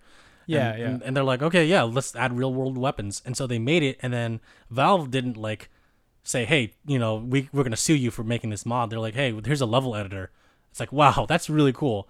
So, you know, Fall Guys, the developers, Mediatonic, they're really looking at all this fan feedback and criticism, and they're really taking it to heart. And I Yeah, think that awesome. I think that a level editor will come out, and uh, I think a lot of people, a lot more people, will play it because of how accessible that will be. You know, Yeah, yeah, and you could have something like because what Killing Floor Two does, which is obviously a very different game, but, but conceptually the idea is like uh they have people of the community make modded maps. And so all these modded maps you can install separately on you know up to it's completely up to you as a user. But the ones that are really good or really popular they'll make officially part of the game and like Right. they'll officially be on the official list that anyone who installs the game will immediately have access to. And so i could see that too. It's like oh hey we're gonna having a level competition and you know anybody who wants to make a level can submit and you know they can make it an official part of the game that'd be cool before that were the items in TF2, the hats and the Oh, guns. that's true too. Yeah, when like, people would design something, Yeah. be like, "Oh yeah, this is really cool. We're gonna make it part of the game." Uh, and I could see them doing that too with cosmetics. Be like, "Hey, design your own little character cosmetic, Mhm. and you get a cut of the money." And yeah, thirty percent. We're, taking thirty percent. We're taking thirty percent. You know, hey, it's our game. We own the platform. You know, Don't bite the hand that feeds. but, but also, you know, Valve is also gonna take a thirty percent. So Oh man, that'd be terrible. Don't give them ideas. no, but they, they said for now there's no in in, in app purchases. Like, Oh, sorry, okay. in game purchases with real money. You accumulate in game money that you use. I, I forgot what it was called. It was like. Uh, that was, I was I was thinking honor. That's not that's all right. There's some, there was something else. But anyways, you you accumulate in-game currency that you use for only in-game items. okay. You can't put any. I, I money. imagine it's not going to stay that way though. I think Uh, somewhere down the yeah. line they're you're going to pay for cosmetics because again it's a twenty dollar game, so I get it. You know they're only asking for a little bit of money. Yep. Um, but also in terms uh, if this game is run on their own servers because I don't think it's it's not a listener server system, right? It's not like a host makes a No, server. that's why they're having Yeah. problems. Yeah, exactly. so they're, the servers are expensive. And so I, I get it if they do introduce in-game purchases. I just hope it's not egregious. You know, I hope it's just like, hey, pay like a couple bucks and you get this cool skin. And that's about it. Like, Sure. No, yeah. th- that's that's how I felt initially towards in-game purchases. I was like, you know what, I don't want to spend any money on this. But then when I started playing DBD, I actually was thinking about it because I paid like twenty dollars for the game and some DLCs initially. Yeah. And then they started having these things called season passes, which you know a lot of games have that too. But when you buy a season pass, and you don't have to buy it for every single time that it happens, but for one season pass, I, I decided to test it out. I got so many items from that because like DBD is built off of in-game cosmetics. There's nothing outside of the game that'll influence how you play it. You mm-hmm. have to earn everything from playing the game, like the perks and all that stuff. And We still have to pay for the different killers and some of the Sure, sure, sure. But like you could still buy those with in, you can still buy a lot of that stuff with in-game currency. Yeah. So like there's this thing called the Shrine of Secrets that happens every week where two exclusive perks, both killer and both survivor uh, two survivor, two killer perks appear on the in-game store, and you can use your in-game currency to, to select those perks, and they might be for a licensed killer, or like they, and you might not have any of those perks from that killer, but that one perk that you might need might show up there. So there's that kind of that gamble, that chance you might do it from there. But um, going back to the uh, to the season pass thing, uh, it was like ten bucks, and I got like sixty items. That's a pretty good deal in my opinion. And Yeah. considering the amount of times I play the game, which is every day, I think it was justified in a way. Yeah, because again, with these games, it's not like back in the day where you buy a game and you get a games with the content. Like these are, you know, the phrase is games as a service. So you're paying for a service. Right. And so I kind of get the idea that you're continually adding money to pay for this service because otherwise they need to maintain servers, they need to pay their employees so that they can keep pumping out content. Sure. And technically you're getting if you if you were to equate it to this, you know, like an early 2000s or a 90s game, you're technically getting multiple games worth of of content. So it makes sense to keep paying money to keep playing it. Like again, like I play Destiny 2 and Destiny 2 has expansions. Some of these mm-hmm. expansions are really small, but you only pay for like 10 to 15 bucks. And some of these expansions are huge and you pay 25, 30, 40 dollars. And but gen- you know, like some some people who play Destiny 2 will have different takes on it, but generally I feel like the the price warrants the amount of content that you're getting. Like you get Destiny 2 is free now. You can play the base game for free. But if you want a lot of the extra content, you have to pay for it, and it makes sense because they there's clearly a lot of time and commitment and effort put into this content. So I have no problem with paying extra for things. I just sometimes it gets a little too egregious, you know, like with Battlefront right. 2. Where, oh, yeah. yeah, there, there, there are bad ways to do it. I have nothing against microtransactions. I get why they exist, and I think they're good when they're implemented well. But yeah, like I think that's the, the point is just it has to be done well. Did you spend a lot of money on Hearthstone? Yeah. Okay. See, well, then that's That- a, yeah. Yeah, but the, again, the argument with Hearthstone is it's no different from playing a physical card game where you have to pay for packs Right. and things like uh, that. And- absolutely. absolutely. And Hearthstone does uh, allow you to pay with in-game currency, which you have to build up. Though I will say that after playing Legends of Runeterra, which is like Hearthstone's competitor, Right. Right. Legends of Runeterra is so much more generous with allowing you to unlock cards and unlock packs. Like it's, I haven't, I've not spent any money on Legends of Runeterra, and I have like Wow. most of the cards. Oh my god. Whereas Hearthstone, like, unless you pay tons of money, you're you're only gonna have a fraction of the cards, and that's or if you play like an insane amount, which I only I, I played a good amount, but yeah, like I don't know, I I, I prefer Legend Legends of Runeterra, and I've talked about this before on the podcast. right. Yes. Yes. But I prefer Legends of Runeterra's model where they have like an easier way to gain uh, cards. Um, but yeah, Yeah, no, I, I, I totally agree. And going back to the conversation about in-game purchases and just having DLC in general, when I Yeah. bought Breath of the Wild, this is another good example. It was either I could buy the base game for sixty bucks, or for twenty dollars more, I can get all the DLC that already came out. yeah, I obviously, I there comes a choice there where you're like, all right, how much time am I going to be playing this game? And I like to attribute this to, I don't know if you remember this, but remember Spoole, Sean Poole from Funhaus? Yeah. Remember? yeah, the dollar per hour. Exactly. rule. I, I've that has always stuck with me. Like, how many time, how much time am I gonna am I gonna sink into playing this game? One dollar per hour. So every hour you play the game is one dollar. And yeah, some of the games I played, like the Yakuza series, definitely worth it. Like mm-hmm. I get easily like 150 hours from a sixty dollar game. And right now, those games are like what 20 bucks, and you you can play the game for 60 hours. That's a good deal. yeah, And for Breath of the Wild, because Nintendo's such a first party company and like they focus a lot of their resources on first party titles, and Breath of the Wild, of course, is a first party title. yeah. It's gonna always be like 60 bucks. Yeah, like Nintendo very, very rarely ever has any sales or discounts or anything. Exactly, exactly. And so I was like, you know what? I'm just gonna buy this at full price, and I think I'm gonna get all my money's worth back from it. So I made the choice to buy the DLC too. So I, I spent eighty dollars on a game, which seems like a lot. Um, I mean, you should at least get a statue. I'm just kidding. You know, you don't need a statue with that. Yeah, Uh, but it's yeah, I think it's gonna be worth it. I'm definitely gonna be spending more than 80 hours playing this game. It this feels more like a 150 hour to 200 hour game. yeah, Um, so yeah, I mean, it it yeah, it really depends on as we were saying before how much time you're gonna be spent playing the game. Uh, if you want to make those in in game purchases, because yeah, going back to DBD, I was talking about with my friends that I play with Yeah. play with all the time, and I was like, does it make sense to to buy the season pass this time? And they're like, yeah, because if there's something that you want, you're gonna get everything too. So even if it, you just get one thing, you'll you'll be surprised at what you get for other characters because maybe you weren't looking at that, and you're like, oh wow, actually this is actually really cool.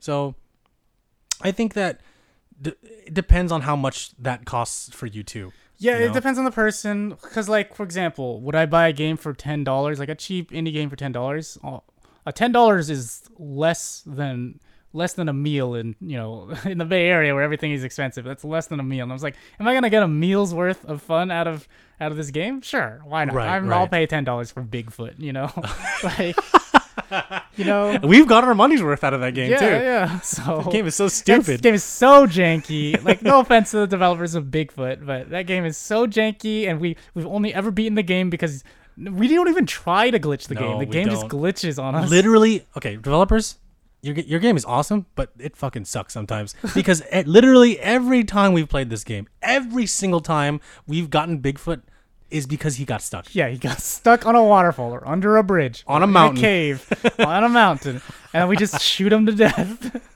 That's the only time we ever win the game because eventually, if you wait long enough, Bigfoot will get stuck somewhere. it's like i'm like hey jordan you want to play bigfoot you're like yeah and we play it and i'm like Oh, he's stuck again. Looks like we. Let's wait for the next update. and, and, and don't, don't don't don't get us wrong. He doesn't get stuck immediately. There's a build up, so you still get fun. You still get fun running around the woods and like, Bigfoot's coming! I heard him. He's coming! Or I see him. I see him. And then we and start then, shooting him. And then after maybe like 30 minutes, you're like, wait a minute, what's he doing over there? He's not coming. Oh, he's stuck. Okay. I remember I, we were just swimming, right? I'm, oh Yeah. Oh my god, he's right there. he's not there. He's there. I, uh, I'm gonna take a shot. I'm gonna take a shot. I shoot him. He didn't move. He's just there. He's just standing there. All right, let's get closer. We get closer. And he doesn't All even right. attack you when you walk up to him while he's stuck. You just knife him. You just knife him. There's just a wolf down there too. Yeah. What's this wolf doing here? But yeah, like like uh, just gauge it based on your own personal preferences. I would say if it's a sixty dollar game, then I'm a lot more judgmental of it. I'm like, Sure, sure. is this because sixty bucks is like main title, big game, and it's like, okay, is this gonna be sixty dollars for me? But when it's usually on the lower end, I'm like, five dollars for one hour of fun. Yeah, I, I'm sure. Why not? Like you, you know, the dollar per hour rule doesn't really apply to me when it goes to the lower amount because it's like, eh. Like there's a game, I forget what it's called. Pacify, I think it was. It's like a horror game that I paid five dollars for, and me and my friends we played for it for maybe an hour, a little over an hour. But it was fun. I was like, five dollars worth of fun. Sure, why not? Five dollars.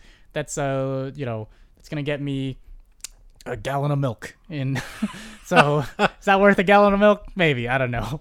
But yeah, like to me, it, it just really depends. You know, everyone has their own personal preferences. Like one game I play, Path of Exile. It's a free to play game, um, but the cosmetic and it, it only has cosmetics uh, in, in terms of uh, uh, in-game purchases, but they are very expensive. Like they're pretty expensive in terms of in-game cosmetics. Uh, but I play that I well not so much anymore, but I play used to play the game a lot, Mm-hmm. and so I was playing it for free. So I was like, oh, it's a good way to give back to these developers if I, um, if I you know spend twenty five bucks on a skin, uh, on like a character skin. And so I, I, I bought a few of those skins, and they're no longer completely independent. I think Tencent owns them now, so you know less of a reason to pay twenty five bucks just for a skin. But uh, yeah, like I, I enjoy being able to support developers if their game is good and if they're giving me good content. I'll pay for it. Like I'll, I'll I'll give them some money. Yeah, um, that's a good point. Uh, but what about in the case of a game like Train Simulator, which is thirty dollars, but if you buy all the DLC, it's thirteen thousand dollars. So I get the argument here where it's the kind of game where you're not supposed to buy all the DLC. Like it's not intended. But there you. are some people out there. Yeah, but I've never played the game, so I can't Same. pass complete judgment on it. But it does the base game at least feel like a complete game, or does it feel like, oh no, you need to buy all the DLC to get any kind of good experience? The DLC is just trains, extra trains. The Yeah. base game is the game, and the other stuff is just trains. Like Yeah, if you want a specific train, I can get the argument that it's kind of like a collection simulator. You know, like someone who collects, like let's say I collected, uh, like, you know, um, Warhammer figurines or Dungeons and Dragon figurines. Right. Like that's a game, Right. and I have to buy each piece for if I want if I want that experience with that game. Um, and you could say it's like that, just a virtual version. Version like you're not gonna buy all the Dungeons and Dragons figure. Maybe there's probably people out there who do, but you're probably not gonna buy all the figures that ever existed for that, however much that might cost. But you know, for the average person, you'll buy the trains that you like. You'll buy this train for a couple bucks or that train for a couple bucks, and sure, I I, I get that aspect of it. Again, I don't. I don't play this game, so I don't know how egregious I would say the microtransaction in-game purchases are. But if it feels like a complete game and I only buy the trains that I like, then I get that. I get what they're going for. Um, but yeah, again, it just it really depends on the experience. yeah, no, you have a good point there, and I, I think that's that's what I wanted to hear because I, mean, I don't have a game, I don't play the game, Yeah, but like it doesn't detract from the actual game itself. It's more of like a cosmetic thing. It's like I want this train specifically. Yeah, imagine if you got Smash Bros. Ultimate, where there was like, hey, you get the first five characters, but everything else you have to pay for. Then I would be like, screw that. That's like, the literally no. EA. but they give you all the characters from all the previous games, and then they're like, okay, here's a couple extra characters for you know a couple bucks each, you know, like or Right. like for you pay for the season pass and you get these new characters. Then then I'm like, okay, I get that. That's cool. You know, they're already giving you a ton of content, and then in order to get extra content, you have to pay extra. Makes sense. I get that. Um, but yeah, like as long as the core experience is solid and they give you a lot and it's good, it's worth the money at the very least, then I'm fine with in-game purchases. Yeah. Okay. Fair. That's fair. Um. So moving on to our last bit of news, it is about Ghost of Tsushima Legends. A new DLC is coming out, fall 2020. This is really cool. It's a new separate mode. It is inspired by Japanese folk tales and mythology. It's more haunting and fantastical than the actual main campaign. Okay. There's a trailer that's out. It's like a minute and 45 seconds. Uh, it's multiplayer, four players. Ooh. Yeah, and it looks like there's like these giant torii gates, and there's four characters. One looks like Jin, Ryuzo, Yuna, and then there's another character. I, I forget what it what they they resemble, but uh, there, there's four classes with uh unique advantages. He's like, hey, it's me, Kenji. hey. Uh, so there's a store. There's story and survival missions, and it looks like you can like assassinate people as a team. That's cool. Yeah, it's and, but you're in this like dream world. Not really dream world. It's like you go through these torii gates, and they teleport you to this like demonic looking world. okay. It's like So it's feeding more into the supernatural elements. Yeah, yeah. I'm trying to figure out a way to describe it, but like it, it's hard. I guess it, it would be like um Far Cry 3, but then playing Far Cry 3 Blood Dragon. Oh, well, I think it's more like Assassin's Creed because the Assassin's Creed games they're grounded in reality, but then there's ones, but then in like the Odyssey, there's like parts where you can fight like Oh. mythical creatures, like Right, Greek okay. mythology. I did not know you that. like wow. the main game. The main game is all you know, real world history, etc. Right, etc. right. And there's also like, oh, there's this side area, or I don't know exactly how it works, but the DLC or side area where you fight like again some Greek mythical creature, or the same thing with like a. Origins in Egypt, there's the same things like you fight Anubis in this one area, Mhm. but otherwise it's just mostly a grounded game. So I think they're kind of going for that Yeah. and know, it's been done before, so I don't know what else much to say. Like it doesn't seem that that new or but, and not that it isn't exciting, but it, Sure. it's it's not unprecedented. Right. I, I just want to see what their takes are on a lot of these creatures. Like, because remember, well, should we talk about one of the? Is it a spoiler if we talk about one of those creatures? Like a very specific mission. yeah, remember we were talking about that? We, we, you saw me play it. Is that a spoiler? Um, minor spoilers. There are reference to supernatural elements and mythology in, But you don't see Tsushima, But anything. you don't see anything. Yeah. yeah. Um. Uh. So maybe they'll build. I. I want to see that. Like, I want to see creatures like, uh, like, a nine-tailed fox. Yeah, or, or kappa. A dragon. I don't know. yeah, sure. Why not go big or go go home, or like a tengu or sure. Sure. Yeah, like some cool things. And anything from Yokai Watch. yeah, yeah, yeah. all all the okay, yokai, all of them. Yeah. So uh, that's coming out. It's gonna be free. The whole thing will be free, which is awesome. Really? Oh, that's yeah. cool. That's awesome. Yeah. So I'm excited. I don't have an. I don't know if it's gonna be strictly multiplayer because what if I just want to play it by myself? like a solo run. I I hope that they add that because I think Yeah. with most games it's like, hey, it's meant for multiplayer, but if you want to do it on your own, you can do it that like way. Like Borderlands, exactly. yeah, exactly. Yeah. Like, you can do single player if you want. I hope it's that way. Yeah, I, I, I really do hope so because like, it looks really cool. Because it, yeah, it, it's it's it's gonna be awesome. Just like the people that love cultural like historical Japan, and but also love like the mythology and tales. Because I I know some of them, but not all of them. Yeah. Of the stuff like all the the crazy creatures from Japanese folklore. Yeah. So if you're a fan of that, I think this will definitely appeal to you. Um, we do have one comment this week, uh, about from uh episode 118, the Judgment spoiler cast. This is from John Daxo Daxco. I don't. I'm sorry if I'm like mess- butchering your name. John Dasco. Let's let's let's put John Dasco. Um, they say, "Can't believe this is the only spoiler cast for this amazing story and great game. I truly appreciate it." Well, I appreciate you leaving that comment, John. Thank you so much. Um, yeah, Judgment is the for those that don't know is the uh, spin-off from the Yakuza series. You play detective as opposed Did that to do well? Judgment. It did. It did very well. so um, they might do other Yakuza spin-offs and things like that. yeah, this, this is what I'm thinking. They're gonna make a sequel to Judgment. Right now, Yakuza rebooted. It's not gonna feature the main character Kazuma Kiryu anymore. It's gonna feature a new character Uh-huh. with some old characters making returning appearances. Uh, Yakuza Yakuza Seven is gonna be released on uh, November seventh, I think, Yeah. 2020 this year. So. I'm looking forward to that, but they changed the combat style. So instead of you know the brawler as you see me play as, Yeah. now it's turn based Yeah. Yeah. I heard a about that. A lot of people in the beginning had issues with that. I don't have a big issue with it. I need to play it first before I make an assessment. In the beginning, Yeah. I was like, "Damn, this doesn't feel like Yakuza," but I think once I start playing it, it'll feel more like that. The Judgment games, I think, are gonna be the brawler versions of that from now on. So they'll, they'll have it. They'll be able to cater to both audi- audiences. That's what I'm thinking. Um, I think they kind of knew that when they were making Judgment, and that's why they introduced it as the brawler aspect of it. Hmm. and then they're, and then they're like, "Hey, Yakuza Seven's gonna be turn based," but you can still play Judgment to feel the same way. So I mean, I'm excited for uh, for uh, for Yakuza Seven, but um, yeah, man. Uh, John, thanks for leaving your comment on our podcast. Uh, this is a really fun game. Elisa loved it. She played it twice. That's how much she loved Dang. it. Uh, and yeah, it, it was a really cool game overall. I hope they make a sequel and release it to the to the West because uh, a lot of people want the Yakuza series. There's there's a uh, speaking of samurai there from earlier. There's a samurai version of the Yakuza games where all the main characters are based on historical samurai figures. What? Yeah, but they're all like you know playing themselves, but also playing the characters. Interesting. Yeah, so it's set uh, in the Edo period, I think. So Kiryu's a samurai. Um, uh, and there's one before that that also takes place where Kiryu's Musashi. So it's like, wow, that's that's really cool. That you know th- they didn't bring it to the West though because they were f- they were afraid Oh, the cultural. exactly, Yeah, a lot so- of it is yeah. the main character, especially. He's such a Japanese hero that they were afraid like people won't understand it. Yeah. But I I don't know. I think it's I think people are more open minded now. especially with Ghost of Tsushima, like nobody here in the West knew what Tsushima was. Like, or where? Yeah, yeah, yeah. where, what is that? Uh, where know? where is Tsushima? What is Yeah, Tsushima? and I mean, it's granted it's made by an American company, but Right, yeah, yeah. But still, like that awareness, that Japanese awareness is there now. So It's it's funny you mentioned that. I think I told you this, but like Toshihiro Nagoshi, he's the main producer creator of the Yakuza series.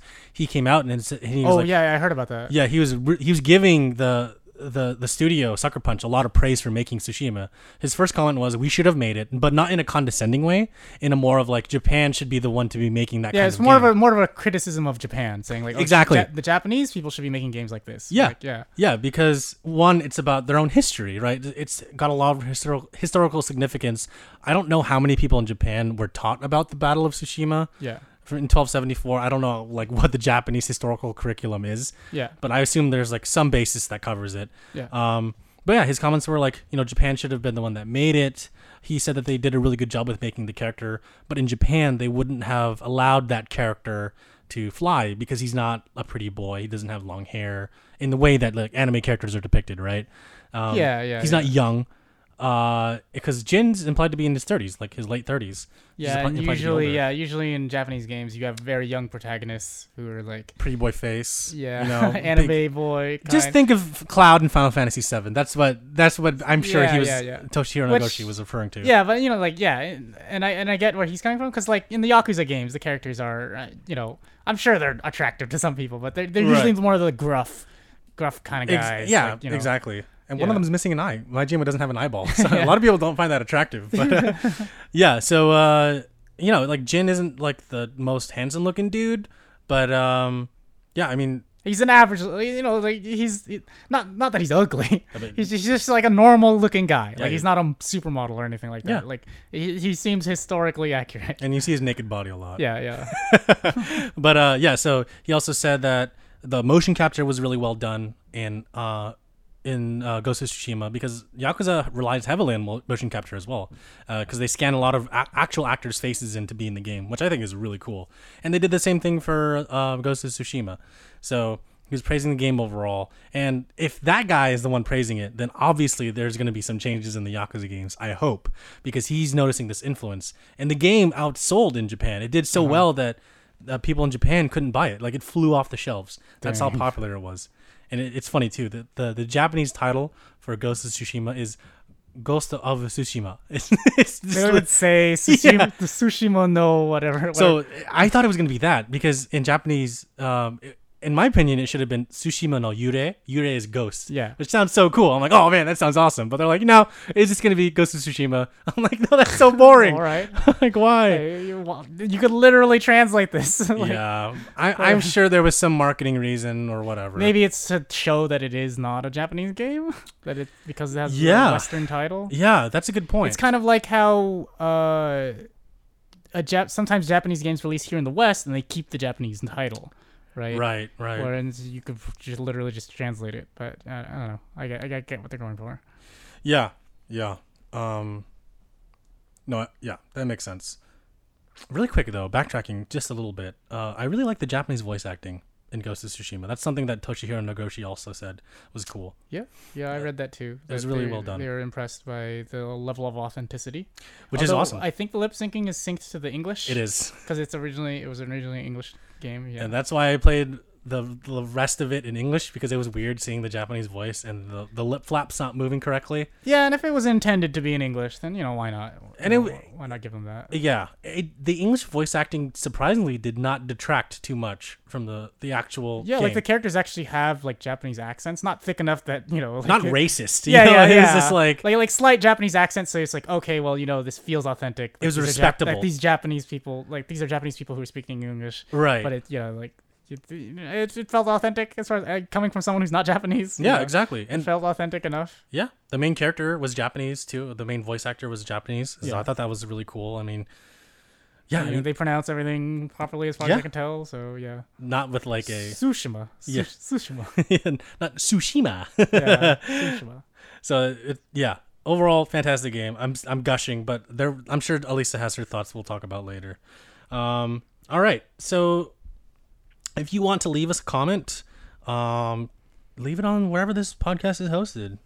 Uh, Leave it in the comment section of um, Podbean, YouTube, Stitcher, and we'll read on the podcast. You can leave us a review on app, Apple Podcast slash iTunes, and we'll also read that on the podcast.